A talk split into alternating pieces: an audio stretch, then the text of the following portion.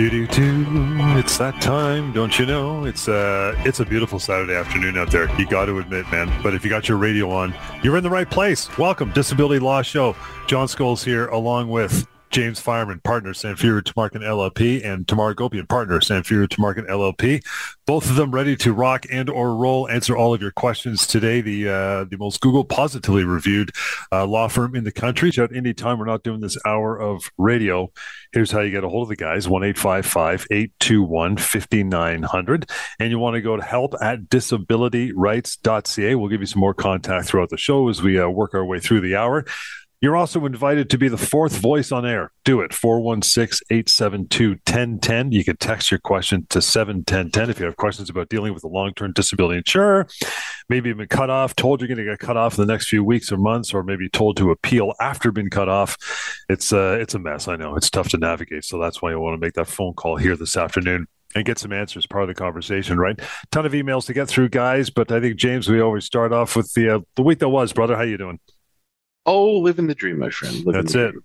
So I had an interesting conversation yesterday that reminded me, or at least gave me some perspective or better perspective on our listeners.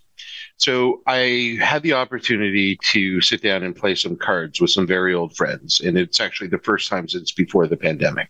So I was very happy to get together again and talk about old times and get updates on what everyone's doing and I got some good natured ribbing from my friends about the TV show and the radio show, as you might expect. And uh, one of my friends, though, uh, acknowledged that he is a regular listener and sometimes viewer of the TV show, which caught me a little by surprise because he does not himself have a disability. And so I asked him why. And of course, he tells me it's because he is in a senior management position and you know, deals with employees that go on disability. And so, from his perspective, it's relevant for him in terms of dealing with short term disability, which is an issue for him, as well as the interplay between LTD and employment issues that come up when someone's been on LTD for an extended period of time. And of course, he then made the comment he he said uh, we'll call him Darnell. He said that uh, he re- he thinks it's really good but a little nauseating, which I took nice. which I took as a tremendous compliment. But I, I think what he was getting at is um, some frustration on his end with uh, people who he thought perhaps did not have legitimate claims that were trying to go on LTD, and that's pretty understandable. Uh, and so it reflected to me that it's perhaps useful for me to give some context to what we do. Because when we're talking on air about the situations that have come up where, where people are writing in and we're talking about their issues it's almost always a situation where the insurer has done something really egregious where uh, it is a an issue that we can help with and someone who's got a very significant disability is going to be entitled to those benefits. But that is certainly not every person that calls our law firm or even into the show. There are certainly many people who contact us who we do not wind up retain, being retained by. And it could be for any number of reasons. It could be that they're just calling early in the process and they, they're not at a point where they need to hire us yet or as in many cases, they have what they hope is going to be a legitimate claim, but after we talk to them, we discover that no, it probably isn't there, and the insurer has acted appropriately. And so, you know, that does happen all the time. And so if you are out there and listening, keep this in mind. Certainly, you know, we act for we act for plaintiffs. So we, act for employees who are seeking to get long-term disability either reinstated or approved by their insurer. But that doesn't mean that anybody who calls us we're going to get represented. We have no interest in taking on claims that aren't legitimate. We're only going to represent people who have the full support of their medical team and you know, are not able to work because of a medical disability. It is a waste of our time to try and bring a claim for someone who doesn't have a legitimate issue. But if you do, if you do have a legitimate medical issue that is preventing you from work from working, you better believe that if you want to go ahead with it, you're going to have the full weight of our entire disability team behind you. And so that's really what I wanted to make clear here is it's not as though we're here to just represent anybody who says that the insurance company should give them money. There is a threshold and it's higher than you might think. Right. We are not going to take on cases that aren't legitimate for sure. But if you do want to find out, please give us a call because we're happy to discuss it with you. And if there is a claim there, if there's a valid basis for a claim, we are absolutely happy to represent someone who has le- who has a legitimate disability but has been denied by their insurance and guys to reach out as james mentioned even if it's for a conversation just you know don't hesitate. Get right in there. It's 1-855-821-5900 you can also ask questions at a free website which is anonymous by the way. That would be mydisabilityquestions.com but guys want to get into our uh, our stuff for the day? We got so many emails and questions to get through. I know you guys are uh, champing at the bit to do exactly that. I think the first one up is going to be walter. Says uh, hey guys i've been a welder for the last 35 years. I've been off work since 2020 with back issues. My family doctor sent me to an orthopedic surgeon doctor who uh, was my only option for treatment is spinal fusion. But he also told me there's no guarantee it will improve things, and even if it does, I likely won't be able to return to work. I can't do much of anything because I have to keep changing positions every 10 minutes, and then I have to lie down for two to three hours at least twice a day just to make it through. But my claims manager is now saying my benefits are getting cut off in November because I can do other jobs. I'm 58 years old and I didn't finish high school. Even if I could sit for long enough to do something, I'd have no idea what to do. Are they allowed to do this?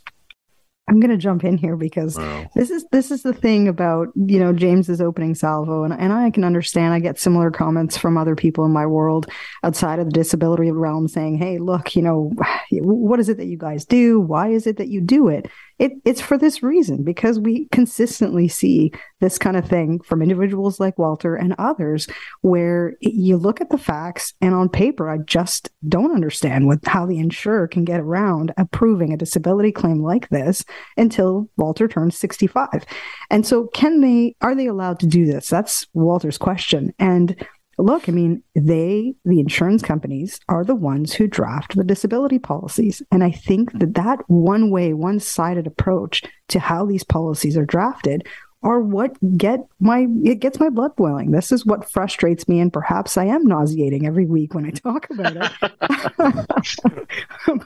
but but but I do come at it from a certain lens and I am open with individuals that I speak with that I do have a little bit of an inherent bias as it relates to how I analyze these disability claims for this exact reason. And so let's get into the weeds about Walter's situation, why it is that the insurers do what they do. And it is because they have prescribed in their policies fairly consistently that after two years of benefits where you are approved and paid for benefits on the basis that you're totally disabled from doing the job that you were doing at the time that you became disabled. So in Walter's situation, that's you know he's not able to be a welder as as a result of his back issues and it certainly sounds like the insurance company at least has approved for some period of time that he's not going to return to that job. Then the test changes though, and that's that magic two year mark, 24 months of benefits. And then now the insurer is looking at because they're they wrote the policy that says they can look at it, which which says, is there any occupation Walter can do? Anything in the world for which he's got the education and training and experience to do that would put him in a job that would accommodate potentially ongoing restrictions and limitations and that would line him up to earn an income at a level that's commensurate or a level that's typically right around the LTD benefit amount, which we know is usually two thirds of what you're making. So it's no longer, you know, the 100% salary that he was no doubt making, pretty probably a pretty good one as a welder, working in, in that field for 35 years. It's now, look, can you go out, be accommodated for your back condition, and still earn roughly two thirds? And so I think what's frustrating in a situation like this is that has the doctor communicated in writing to the insurance company what Walter has been told by his family doctor or the orthopedic surgeon for that matter that the only option is fairly aggressive surgery and even then there might not be a good likelihood for sustainable function to return back to any work setting.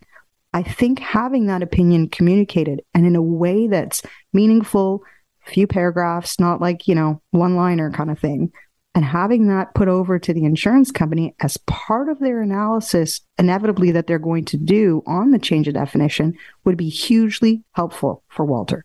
Because if there is that medical information and in the face of that, the insurance company still decides to make the bonkers decision to decline benefits and put Walter through this challenge of having to demonstrate that he is, in fact, totally disabled, then I do think that this is the role that we play. And, and I do feel strongly about it. And I don't make any qualms about it whatsoever because I have seen the dirty and the ugly of the insurance side. And there's a reason why I have chosen to work for people like Walter. Uh, and I talk about it day in, day out. What do you think, James?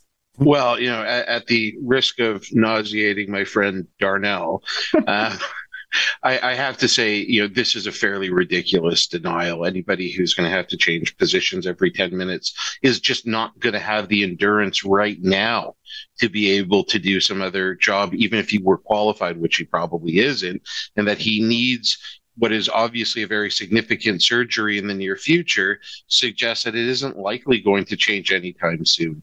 Um, the reality is a change of definition tends to be well overplayed by insurers. Yes, the test gets a little harder after two years, but it's pretty unusual for it actually actually to change the outcome, in my view.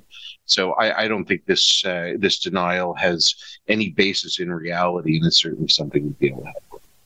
It is uh, just about time to take a break, guys. We'll do that before we get into more of your emails. Thank you so much, Walter, for uh, for reaching out. You want to carry on the conversation? Uh, if you don't know the number, you probably do, but just in case, one eight five five eight two one fifty nine hundred. But uh, for you to reach into the show now and talk to us, you can do so after the break. And for the rest of the hour, 416 872 1010 and text 71010 as well. We'll continue the Disability Law Show here on the Bell Talk Radio Network. 120 Saturday afternoon. It's a beauty out there. I mentioned a few different ways for you to get a hold of Tamar and James anytime outside the hour of the show. You can do so. The phone number uh, first, 1 821 5900. There's also the option of mydisabilityquestions.com. That website's kind of cool. It's free, it's anonymous, and it allows you to uh, type in your questions under whatever topic and banner under disability law you're wondering. Um, it's searchable too. That's the way it was put together. So you can search to see if your question has been asked and answered previously. If not, leave it there and it will. Again, mydisabilityquestions.com and of course, email help at disabilityrights.ca. Guys, I want to go exactly to that website now mydisabilityquestions.com. Uh, question is this I've been on LTD for over 10 years. I have never received an increase for cost of living. Is that normal? Also, I work for a credit union that has merged with another credit union, so my job no longer exists, but I've never been fired or terminated. I never contacted anyone in fear that I would lose my benefits. Should I contact them? And because my employer no longer uh, is my employer no longer, can I be not be denied benefits because I don't have a job anymore? So, okay, I always enjoy a nice little two-parter. Yes. Before I answer, answer that, though, um, it occurs to me that my story uh, about my friend Darnell, I should have invited anyone who is on the other side, whether they be an employer or, dare I say it, even an insurance adjuster that wants to call in. The lines are open. And we're happy to talk to anyone who's got an issue that's relevant to uh, the people who are listening. So, by all means, um, you know, while we only represent uh, people who are bringing claims, we're happy to talk to anyone on the air. So, getting back to this question on mydisabilityquestions.com, the first part of it is about whether or not they ought to have gotten an increase in their monthly benefit amount. Uh, right, having been on disability for 10 years and have not gotten an increase. And the answer is probably not in your particular case. And I say that only because whether or not you are entitled to that increase is simply a function of the policy that was purchased. Some group policies will have that increase, which is what we refer to as a cost of living adjustment or COLA is the acronym. So some uh, policies will have a COLA, and if they do, the premiums are going to be more expensive. It's just a better policy if the rates are going to go up year over year and you pay more for it. Sometimes the employer will buy that, sometimes they won't. If yours did not, then you're simply not entitled to it. And more often than not, the insurer is uh, certainly going to catch that. There are occasions where they won't implement it or they'll do it improperly, but I don't really find that insurers do that in a systemic way. There are administrative mistakes. And while I'm always happy to point out where insurers have done something wrong, I haven't really noticed any pattern of that with cost of living adjustments. So it's possible that they've missed it in your case, but I doubt it. In terms of the other part of the question, though, uh, what should you do about your employer? Because as the this person has suggested, their job is no longer there. The credit union that they worked for before going on disability 10 years ago has merged with another credit union.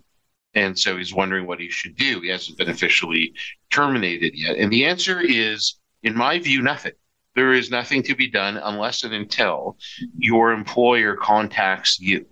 Because if you were to do something about it, and if you were to be paid uh, any kind of severance or termination pay, most policies, not all, but most policies are going to have a provision that will entitle the insurance company to a full offset for any of that money, or at least up to the amount of the monthly benefit for any time period that you're getting those the termination pay.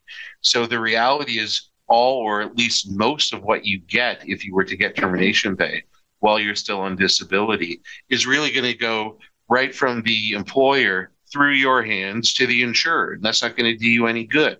So it's much better to take a hands-off approach and not deal with that unless and until your employer forces the issue. And usually they won't. Usually they won't. Um, Tamar certainly has more experience when it comes to the employment law issues. So is there anything that you want to add to that, Tamar? Yeah, thanks, James, for that. And I, of course, agree with your approach. That's the advice that I give all of my clients. You know, the question, the core question is, what do I do with my employment while I'm either on disability or pursuing my disability insurer for disability benefits? And the reality is, is that there may be some self-interest in keeping your employment open, so to speak, and not bring your employment to a close, particularly if you're still accessing extended health care benefits, which are tied to your employment. And so, no, the short answer is that your LTD benefits and entitlement to that shouldn't be impacted one way or another, whether you are employed or not employed, which I think is the core of the question as well. And so I don't want people to be worried that, look, one company bought over another and my job doesn't exist. So this must mean my LTD benefits are going to come to an end. Absolutely not. Your disability claim is crystallized for the time frame in which you were employed and did have coverage with the disability insurer that existed at that time. And by the way, that also exists if you were to have your employment terminated while give there's a giving rise to a disability claim. So it's a very nuanced analysis, but the long and short of it is is that unless your your employer is contacting you and needs some updates my advice to my clients is look there's no need for you to put yourself out there with your employer. Not only will your disability insurer provide you know periodic updates to the employer directly in the absence of that if they need anything they'll contact you and really, most of the time that employers contact individuals is if there is some return to work planning that has to happen. And a lot of the time when people are on disability claims, that return to work planning isn't really happening until there's at least some support from your doctor that this is the right time for you to consider going back to work. So, short of all of that, all your employer is really entitled to know is if there is a reasonable likelihood for a return. And if that's in the short term, then they are going to contact you and they may need some updated medical information from you. But short of that, I think, you know, best to sort of let the employer lead or generate or activate any kind of contact they need from you if they have information that they require guys. Let's move on to another email. This one, Garth. Thank you, Garth. And again, he went to help at disabilityrights.ca to do exactly that. Gar says, uh, My brother's been receiving disability benefits for five years. He struggles with uh, schizoaffective disorder, autism, and agoraphobia. He spends most of his time in his room and rarely leaves our apartment. Even going to his psychiatrist for treatment is a struggle, as is getting his medication. The pandemic made things much worse, and even with things loosening up a bit, it hasn't helped. To make matters worse, he just found out that the insurance company is going to cut him off because they're saying his symptoms are not severe enough to prevent him from working in a warehouse. This was the job he was doing before he went on medical leave. Seems very odd to me that this is happening all of a sudden. They've been paying uh, him for so long and nothing's changed. If anything, he's worse now than when he was before. Why are they doing this? Because they want to bring his benefits to an end. Garth. That's that's what insurance companies do. That's the whole purpose of it is they collect the premiums, and if there's an opportunity to bring these these disability claims to an end, particularly if they're you know of longer duration or very low likelihood to actually resolve, then by all means, if there's an opportunity for them to close it out, they will. What it sounds like, though, is similar to what we talked about at the top of the show. I'm wondering whether there's some kind of change of definition analysis that's being done. And they're saying to your brother that, look, you can work in a warehouse. I don't see how that could possibly be the case if he's still your brother still has challenges in terms of leaving his home and so on, and and likely under the care. Uh, I think you said a psychiatrist and so on. And so I, I just don't understand how the insurer can say, yeah, you know what, working in a warehouse is a tenable analysis for alternative work.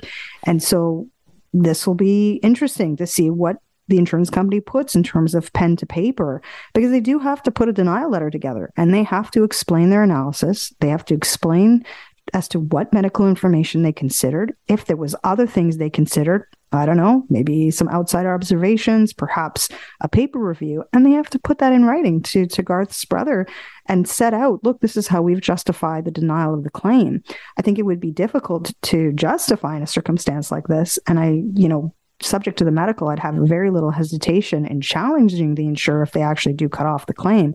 But I think this is why it's so important to have the medical information that's current, that's up to date, that details all of these symptoms, ongoing limitations, and provides that unequivocal support that someone cannot work in the face of that, if the insurance company ignores it, doesn't take it into due consideration, prefers their own paper review, for example, and decides to deny the claim, then they are opening themselves absolutely to a challenge. And I think they'd have a hard time justifying it in front of the eyes of the court. With that, we'll take another short break. This hour's whipping by, but it doesn't mean you don't have time to give us a call and chime in and join the show. 416 872 1010 71010 to text in as well. Bad faith damages, punitive damages, all that stuff. We'll break that down, what those are, after a short break as we continue here on the Disability Law Show, right here on the Bell Talk Radio Network. Stand by. Welcome back indeed. Still got some time. Pick up a phone, join the conversation, get on air, and, uh, and talk to us. Ask your questions 416 872 1010.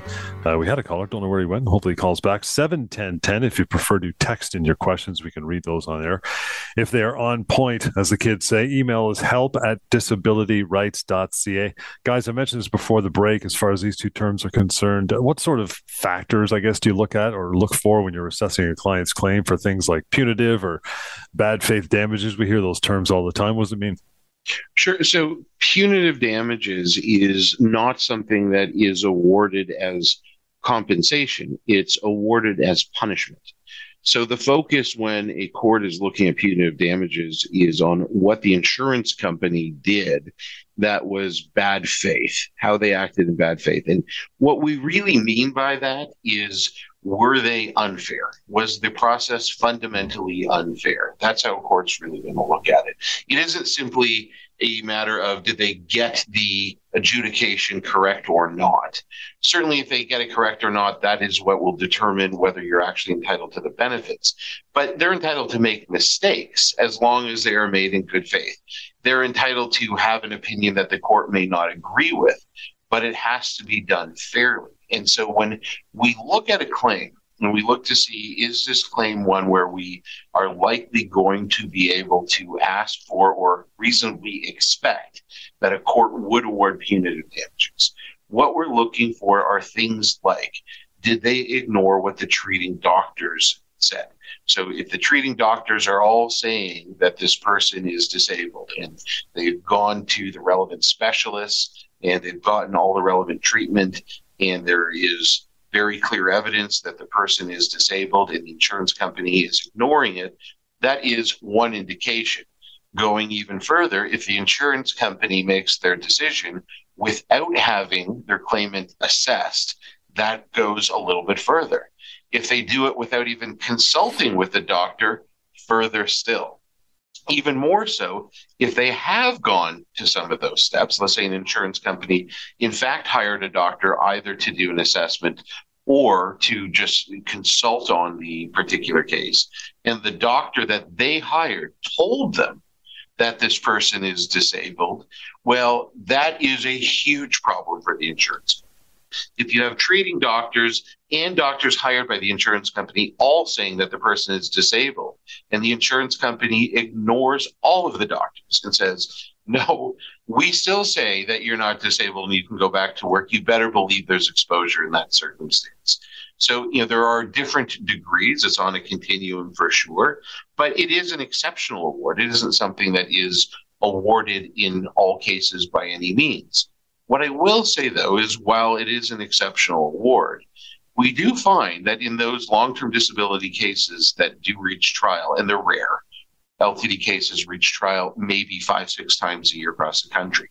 But in the cases that do reach trial for long term disability, it is not so uncommon that we see punitive damages awarded. And my suspicion is that there are a lot more cases out there that punitive damages would be awarded if the case ever reached trial.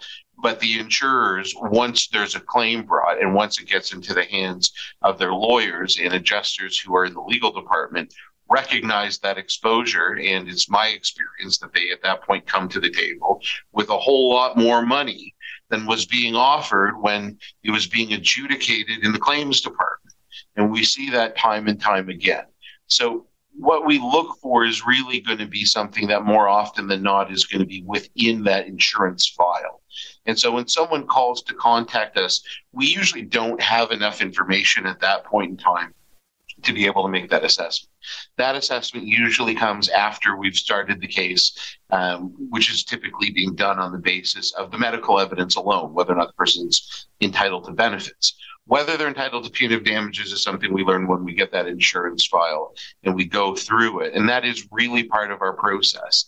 That is something that, in my view, separates the lawyers who have a lot of experience and are really good at this kind of work from the ones that aren't going to get the best results for their clients. The ones who really take the time to go through the insurance file page by page to figure out a chronology of what the insurance company knew and when they knew it so that by the time you get to negotiating, typically at a mediation, you are able to present to them a case that shows you know everything that they did, every corner that they cut, every piece of evidence that they ignored, and that if the case were to ever go to trial, that that would be exposed. And remember, trials are public. So if a case goes to trial, there's a decision that is reported publicly. They are not able to hide that. And it is something that when punitive damages are awarded, it is often reported widely in the media. There was a case not so long ago, in fact, just a couple months ago, where there was 1.5 million dollars awarded against an LTD insurer because of the way that they adjudicated the claim. So it does happen. These are, you know, can be really significant awards. And so it is critical that that is addressed during the process of the litigation. So when we get the file, we do go through it very, very carefully. Now, it is not always the case that it will be there. And when it is there, it's not always that egregious, but it is always something that you need to push if it is there. Not necessarily because the insurance company will agree to pay a line item that says punitive damages, but because if they know that they have exposure to that, even if they don't want to acknowledge it, they know that they have exposure. They know that if the case were to go to trial, that they would have to pay. It turns out they tend to be a lot more generous when they're assessing how far into the future the benefit should be paid. When they know that if it goes to court, they're going to have to pay punitive damages. Anyway, Tamar, anything you want to add there? Well, I wholeheartedly agree, of course. And uh, what I wanted to add to this discussion around damages was something actually that one of my clients raised with me this week. And i want to protect his his confidentiality his privilege of course but just in general terms he said to me you know tamara you know they've they've denied my disability benefits and this has put me in a real financial strain which is only adding to my otherwise, you know, symptomatic condition, mental health, physical. He's got a variety of things going on. But specifically, he raised, look, you know, I'm burning through my savings. I don't know how I'm going to continue to deal with my financial well being, knowing and recognizing that I still want to pursue this disability claim. You know, he's retained us to start a legal claim. And he was wondering, look, are these other elements that, that I'm dealing with as a direct result of what the insurance company has done, which is to cut off his claim? Is this going to be part of the conversation with the disability insurer? And it absolutely is. We will always include these kinds of elements as parts of the compensation that we seek in our legal claims on behalf of our clients. And the courts have recognized that if the insurer has exacerbated, has aggravated, made worse the conditions, the health issues by virtue of their cutting off of the claim, not only are they exposed to punitive damages, but there are other buckets of damages as well. That's compensation that's awarded over and above the just the LTD monthly benefit that we're pursuing. And one of those buckets is mental distress damages. And it is different than punitive damages and different than aggravated damages. And this is what James is getting at is that, you know, you've got to have the right lawyer who understands the nuances of these damages claims. And I can tell you there was a, a decision last year where the courts made clear, look, this is different than the other types of damages. Mm. It's not meant to be a deterrent or, you know, a slapping of the wrist of the insurance company. It's meant to acknowledge that their conduct both before they cut off the claim and after they cut off the claim, can be open to censure from the court. And it has its own criteria of damages. So I assured this client, as I do all of our listeners, that this is typically part of the conversation with insurers. I agree that there's, you know, it's a spectrum. It doesn't exist in every case or it's not as egregious in every case, but certainly we're live to it. And it's certainly part of the conversation when we're talking about seeking compensation on behalf of our clients. Hope that uh, description was good enough for you guys. We're going to return back to some more emails uh, in a remaining time of the show, but uh, now is the time you want to pick up a phone and call us. It's uh, 416 872 1010. If you feel the urge to do so, you can text a question to 71010. If not, send an email along. It'll either appear in the next little while or a future show as well as we'll continue right here with more of the Disability Law Show on the Bell Talk Radio Network.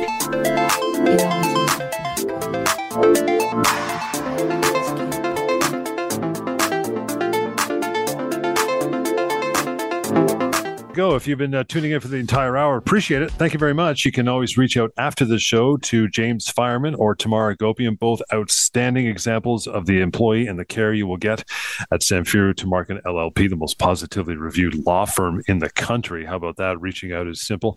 To have a lengthier private conversation, a chat, 1 821 5900 and help at disabilityrights.ca. And for short, concise, easy to use, easy to navigate notes and information on LTD, simply go to this website as well, ltdfaq.ca. It's uh, anonymous, of course. Um, James, when the insurer does an assessment like uh, an IME, we talk about that often, does it last few hours, whole day, half a day, six weeks? What are we looking at here? What's the, what, is it a longer period than that? Can it be shorter? Well, it depends on what we're talking about. So, right. you know, an IME is an independent medical evaluation typically that's going to be done by a doctor in whatever specialty is relevant to the claim. Uh, but it can be uh, done by an, an, occupational therapist, for example, um, if there is an issue with your uh, ability to do a particular function, such as sitting for an extended period of time, or if you're working in a physical job, your ability to lift or push or pull or walk or what have you. Now, if it is a an assessment by a medical doctor, typically it's going to be done in one day. It can be more, but more often than not, it's not necessary. Where it's something like a, a, a functional capacity evaluation done by an occupational therapist, it can be done in a day. I've seen that, but in my view, that's almost always inappropriate because the issue isn't so much can you do this or can you do this for a couple of hours? The issue is, can you do this for a full day on consecutive days, or better yet, five days a week? Now, I've yet to see a functional capacity evaluation that took place over five days. Uh, I don't think any insurer is going to spend that kind of money but it is appropriate. I certainly have seen it done over back to back days so that there can at least be some assessment about what happens the day after you do this initial round of functional testing and see how your body responds to it. Because oftentimes people can push themselves on a particular day and you know they can take some medication to allow them to be able to do it in the moment. But the next day they're going to pay for it, and often the next several days they're going to pay. And an IME that doesn't take that into account, that doesn't at least in some way follow up with the person to see what they're doing the day after, how they're feeling a week after, is deficient. And I'm certainly going to point that out if an insurer gets an IME that fails to look at that sort of uh, mental health IMEs. I, I, see more frequently take place over a couple of days as well. Uh, but it, it, really depends on the specialty as well as uh, the the insurer or the, the person who's conducting. Tamar? Yeah, this is an interesting question because I don't think there's a hard and fast. And certainly you're not going to see this in your disability policy that says, you know, we will do an IME, you know, six months into your disability, you know, plan or benefits, and it's going to be this time frame and so on and so forth. So I, you know, anytime people reach out to us about look, my insurer is saying they're going to put me through an IME or an independent medical assessment, I always encourage individuals to make sure that they get a lot of transparency from the insurance company, their adjuster, about where it's being held, when it's being held, how long. And bearing in mind that if it's in a region or part of the city or the you know the province, let's say, that is far away, quote unquote, and the distance is relative, but then the insurance company actually should be facilitating getting you to the IME as well. So if it's going to be like a two and a half hour drive and you've got a back and sitting limitation, then you know that might not be actually reasonable or feasible. But by the same token, you have to understand that you know you can actually have a conversation with your claims adjuster about look, yeah, where is this going to take place? Could there be a better location somewhere closer to me? The other thing that I, I think is interesting is that there can also be a dialogue around limits put on the IME between your doctor and the insurance adjuster. And I think people just sort of accept what the insurance adjusters say to them about you must attend the IME and this is how it's going to be. Uh, but it brings to mind a recent call that I had this week, actually, where this individual was being submitted through a second IME actually on a mental health condition. And he had a very clear limitation that he, you know, was not really functional until the afternoon in a, in a given day. So the insurance company was really trying to force the envelope with getting his IME done in the morning. They're like, no, you have to attend at 9 a.m. And they were very well aware and had approved and paid benefits for several years, knowing that this was a very clear limitation that he was, you know, in bed until well into the afternoon and not functional at all in the mornings to be able to submit himself through this IME. Anyway, we're having some further discussions with this particular lead, but I bring it up because when it's clearly documented by your doctors that look this is a limitation and that limitation is being ignored in the context of an IME that's a problem for the insurance company okay? And that is really opening the door for them to have some challenges if they are challenged by by way of a legal claim to try and justify that this fairly routine accommodation couldn't be made. Why does the IME have to happen at 9 in the morning? Why can't it happen at 2 in the afternoon? And this is exactly the advice I gave to this individual. And so, look, find out what's going on, engage your own medical team, understand that this is something that's part of the toolkit of an adjuster, and the outside of this is going to be an opinion generated by a doctor that's going to say something around what your conditions are and whether or not you can work, and perhaps some treatment recommendations. And all of this should absolutely be shared with your own medical team so that they're aware of it. They're prepared to potentially put limits around it or provide some commentary or rebuttal responses to what it is that otherwise this one doctor has concluded uh, to the insurance company, and the insurance company potentially making the decision to bring your claim to an end as a result of the IME. Let me uh, let me pick up a few more points on this. Um, there's a few things I like to tell my clients when there is an IME schedule. First and foremost, when the insurance company asks for an assessment, they're entitled to that as long as the assessment is with a medical professional that has expertise that's relevant to your claim. So, you know, if you have an orthopedic injury, they send you an orthopedic surgeon, they're entitled to do that but I don't get too worried about IMEs, legitimate IMEs, because I find in the LTD context, more often than not, they tend to be done fairly. Not always, but it it surprises me how frequently we get an IME back after one of our clients have gone to see a doctor hired by an insurer, where the IME comes out very supportive. You know, I come from a, a background in personal injury, and in personal injury, both sides always wind up hiring experts that tend you tend to know what they're going to say before they write it, and it's going to say whatever you want it to, pretty much. I'm not saying I would ever tell a doctor what to say, but the doctors seem to have a pretty good idea, and that just happens a lot. That doesn't really happen so much in the LTD context. I find that the most IMEs tend to be down the middle and are legitimately reporting on what's there. Not always, but usually. The other thing I like to tell clients is that they should really make note of the actual time they spend with the doctor. They may be there for two, three, four hours, but the doctor might only be there for 20 minutes. That's relevant information. It's useful. Um, and so it's something that you should make a note of and record if it's you know very short. The last thing is transportation. If they're asking you to go somewhere, if they want you to go to an IME, then they're going to have to pay for transportation. And so we always make sure that we get the insurer to arrange for that and make sure that you're uh, driven there and back um, so that you're not going to have an issue. With that, guys, we are done for the day. I'll give you the number as we close off here 1 821 5900 to reach out to James or Tamar. And the email address we always use help at disabilityrights.ca. For more information, you can always use ltdfaq.ca as well. We'll catch you next time on the Disability Law Show.